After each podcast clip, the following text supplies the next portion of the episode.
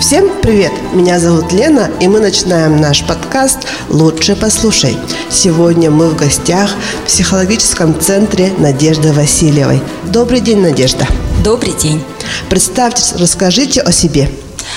А, я психолог, практикующий с 20-летним стажем, и у меня есть свой частный центр, который без фантазии так и называется «Психологический центр Надежды Васильевой». Мы в городе Якутске, и у меня еще кроме э, есть шесть психологов, которые работаем э, по разным запросам и с детьми, и со взрослыми, и по семейным консультациям, и по психосоматическим заболеваниям, и по стрессам, тревогам. В общем, по любым запросам можете обращаться в наш центр. Очень здорово. И мы сегодня поговорим на тему «Об этом никто не расскажет». Мы сегодня посекретничаем, да? Ага. ага. Тема действительно такая немножко интимная, даже не немножко, а полностью, еще и табуированная. Об этом реально не принято говорить вслух. И дети обычно получают эту информацию друг у друга. Ну, я по своему опыту могу сказать, да, что мне об этом родители сказали, ну, гораздо позже, чем я об этом узнала у подруг. И когда я готовилась, я зашла, почитала, как же живут современные подростки и как у них дела обстоят с сексом, назовем это так, без разных там эпитетов других. А, поговорим сегодня о сексе. Да, и именно о том, а, как у подростков да, а, вот этот интерес, он совершенно естественный, физиологичный в этом возрасте появляется. И это абсолютно нормально. Но об этом не принято говорить, это осуждается, это считается стыдно, позорно, и вообще есть к этому такое какое-то негативное отношение в обществе. Тем более для подростков многие родители считают, что если мы сейчас ему об этом скажем, он тут же побежит и тут же забеременеет, там, да, заразится, ну и все какие-то неприятные факторы. Я же хочу рассказать о том, что секс – это вообще неотъемлемая часть взрослого человека. И эволюционно, если смотреть, да, когда в подростковом возрасте у девочки начинались месячные, у мальчика полюции, тут же создавались браки, и тут mm-hmm. же люди уже ну, создавали семью, э, рожали детей, да, и примерно там, ну, в среднем там с 12, 13, 14 лет уже это было абсолютно нормально. Потому что продолжительность жизни, она была ну, до 40 лет. В 40 лет человек считался уже глубокий старец. Сейчас это молодой возраст, да, и сейчас люди живут гораздо дольше, потому что условия у нас хорошие, медицина, экология, питание, там, спорт доступный и так далее. Поэтому сейчас эти рамки немножко у нас отодвинулись, что в подростковом возрасте мы не бежим создавать семью, но интерес все равно появляется. Как только а, появляется половое созревание, а это так и называется подростковый период, пубертатный, то есть это период полового созревания. А что это значит?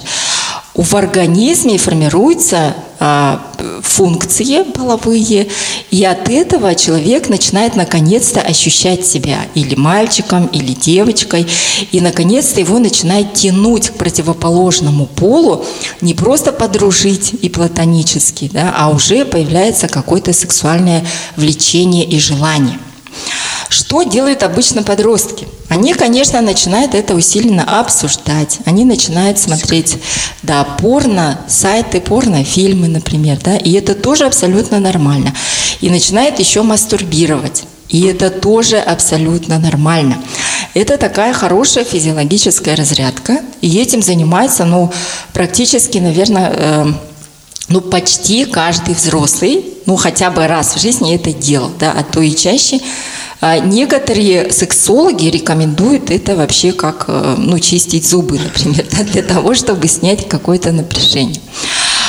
А раньше было к этому резко негативное отношение. И в умах некоторых родителей сидит, что нельзя, если они застают, не дай бог, подростка за этим занятием, начинает его стыдить, а, начинает его пугать и говорить ему о том, что это все, там, конец приведет тебя не к добру, руки отсохнут, там, и ко мне приводили даже таких клиентов, которые на этом основании очень себя винили, очень плохо себя чувствовали, и у них было невротическое состояние. Значит, мастурбировать нормально, интересоваться сексом нормально, говорить об этом нормально. Но что об этом нормально еще знать? То, что сексуальные отношения – это часть э, каких-то и продолжение, этап отношений вообще – когда мы знакомимся с человеком, когда мы начинаем с ним общаться, когда мы испытываем к нему интерес не только физиологический, телесный, а еще и нам нравится быть в его обществе, а еще у нас, если есть взаимопонимание, а еще если у нас эмоциональная какая-то связь получилась, да, то следующим этапом может стать переход вот к этой интимной близости – и если это происходит вот так поэтапно, то в этом в принципе ничего плохого нет. Я сейчас не призываю ни в коем случае. Да. Тут же я этого не боюсь, потому что я знаю, что современные подростки, они очень к этому относятся даже более ответственно и серьезно, потому что они больше знают, да, больше подготовлены. И я прочитала, например, откровение девочки, которая говорит о том, что мы очень много, если собираемся с человеком вступить в сексуальные отношения, очень долго обсуждаем прежде чем. Чуть ли не состояние здоровья. А, например, что тебе нравится, какие у тебя эрогенные зоны, а как ты бы хотел, как ты это себе представляешь, а что я хочу, а что можно в отношении меня и так далее. То есть, когда вы об этом можете спокойно, открыто разговаривать, потом не возникает никаких непонятных ситуаций. Даже взрослые люди не могут об этом открыто говорить. И от этого потом начинаются, ну, какие-то ощущения насилия, может быть, да, нарушение личных границ, физических, эмоциональных и так далее. То есть то, что вы должны знать, сексуальные отношения – это должно быть обязательно по обоюдному желанию, во-первых, во-вторых, по согласию. Бывает так, что желание есть, но человек еще не готов, не согласен. И тогда не нужно. Ни в коем случае никто не имеет права вас к этому принуждать. Шантажом ли? Да, иногда бывает, там э, используют какие-то ваши э, фотографии, да, какие-то ваши Скрытики. высказывания, ну, да. да. И на этом основании ну, могут разные поводы найти, чтобы заставить вас, э, ну, подводит к этому. А, вы должны знать, что любой шантаж – это карается законом. Есть статья за это, и за это можно человека привлечь. И если вы не хотите, да, не можете, Э, но нет у вас желания заниматься сексом и, или э, вот что-то делать в отношении э, какой-то интимной близости, да, то есть это может быть не открытый секс, это может быть просто прикосновение, например. Это тоже часть ну, интимных отношений, да, не открытый секс а петинг, например, да, там оральный секс. Но ну, есть разные виды секса. Вот, и без вашего желания надо иметь в виду, что никто не имеет права вас заставлять, принуждать, брать на слабо. У подростков это есть, например. Да, все уже там у всех было, а я еще нет. Вот такая мысль, она ни в коем случае не должна вас заставлять бежать и быть как все. То есть первые отношения, э, первые сексуальные отношения, первая близость, как она у вас пройдет, это повлияет вообще на вашу сексуальную жизнь во, в дальнейшем во взрослой жизни. Потому что это откладывает вообще отпечаток. Если это пройдет вот так вот, по обоюдному согласию, с человеком, который вам нравится, с человеком, с которым у вас уже есть какие-то продолжительные, длительные отношения, да, то есть у вас уже ну, дружба, платоническая любовь до этого была, и вы вот решили дойти, э, прийти к этому, да, то в этом, в принципе, ну, это естественно и нормально.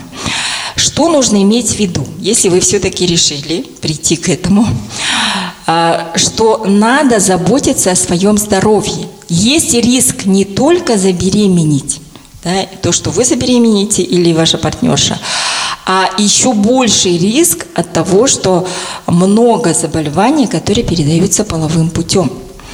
И эти заболевания, это не обязательно СПИД и сифилис, какие-то такие страшные и тяжелые заболевания. Они тоже очень распространены.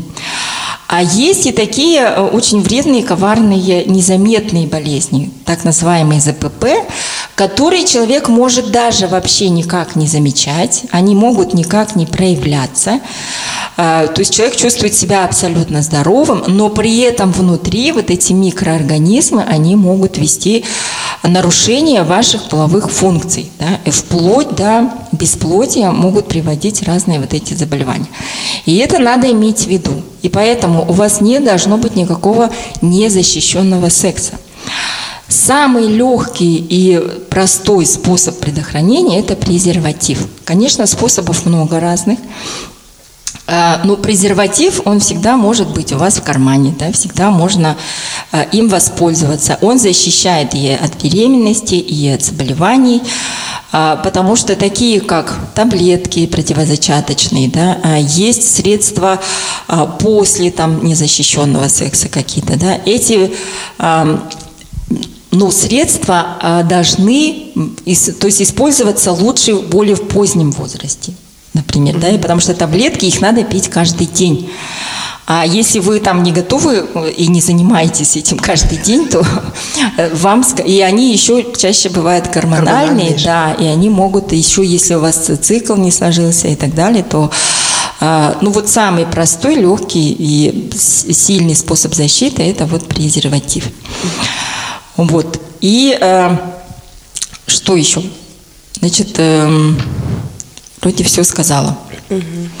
Значит, важно всего здоровье, безопасность, а, согласие, но и э, секс может приносить реально удовольствие, да, может приносить там, наслаждение, разные такие чувства.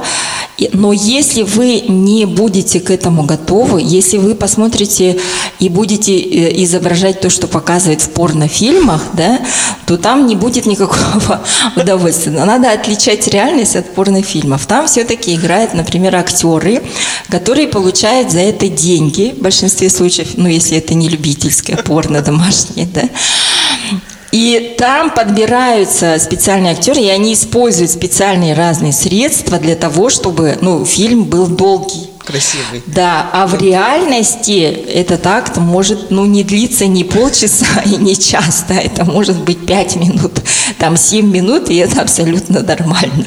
И это может быть не так красиво и эстетично, может быть, да. Вот. И важно очень уважительно относиться к своему телу и к телу партнера. А это значит ну, следить за гигиеной и чистотой. Ну и хорошее отношение к телу, это означает, что любить свое тело, принимать свое тело а, таким, какое оно есть, и принимать тело партнера тоже таким, какое оно есть. Да? И тогда ну, больше можно будет и расслабиться, и получить удовольствие от этого процесса.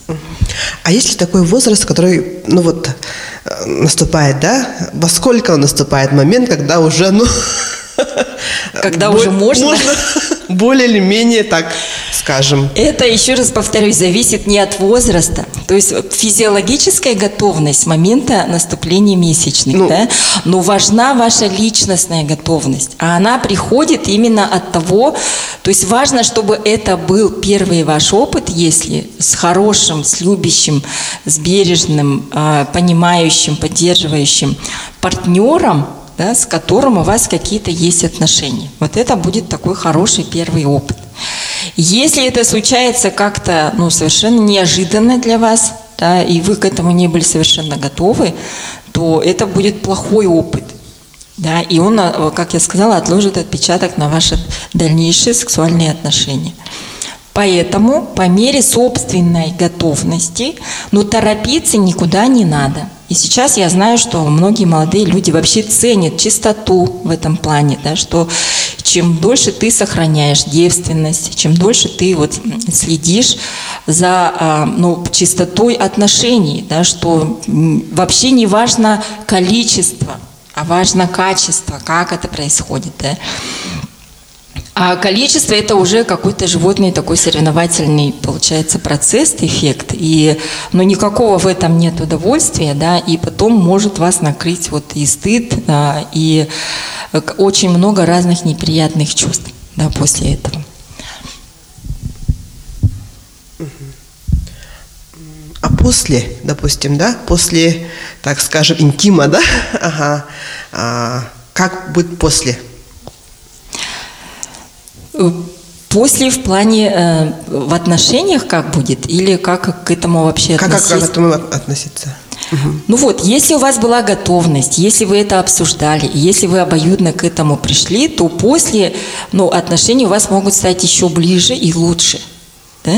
Если вы пришли к этому совершенно неподготовленно и, и э, ну, не хотели, не желали, и как-то это у вас случайно получилось, конечно, после этого вот могут быть и отторжения, да, и, ну, вплоть до а, упадка либидо и вплоть до фригидности. Фригидность – это когда у человека вообще, ну, отсутствует какое-либо сексуальное желание.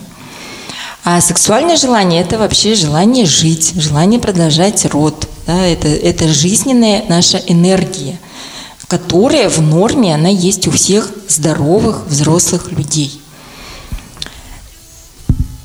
Ну, вдруг, да, наступает, ну вот у нас э, был секс, так сказать, и наступает, э, ну, он был незащищенным, и э, вдруг, э, ну, беременность наступила, да?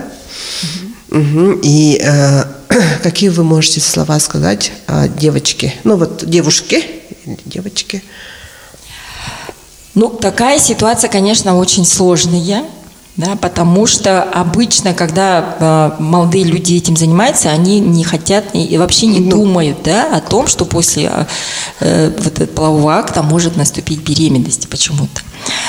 А потом выясняется, что э, вообще это может идти на статью да, когда несовершеннолетняя девочка беременеет, да, а если ее партнер был совершеннолетний, его могут за это привлечь, да, за растление несовершеннолетних. Но у нас э, возраст половой неприкосновенности по закону сейчас 14 лет. Да? Вот, ну так стало ну, относительно недавно. Да? Вот, но, а вообще возраст совершеннолетия это 18. Угу. И если произошла такая ситуация, конечно, надо э, рассказывать об этом родителям в первую очередь, да, и уже э, ну, вот, принимать решения вместе с ними, да, и принимать решения вместе с отцом ребенка. Да, и если есть такая возможность, возможно, будет семья, и дальнейшее. Но получается, таким образом вы перескакиваете вообще очень нужный, важный, хороший период э, романтических отношений, который должен быть в паре до появления ребенка.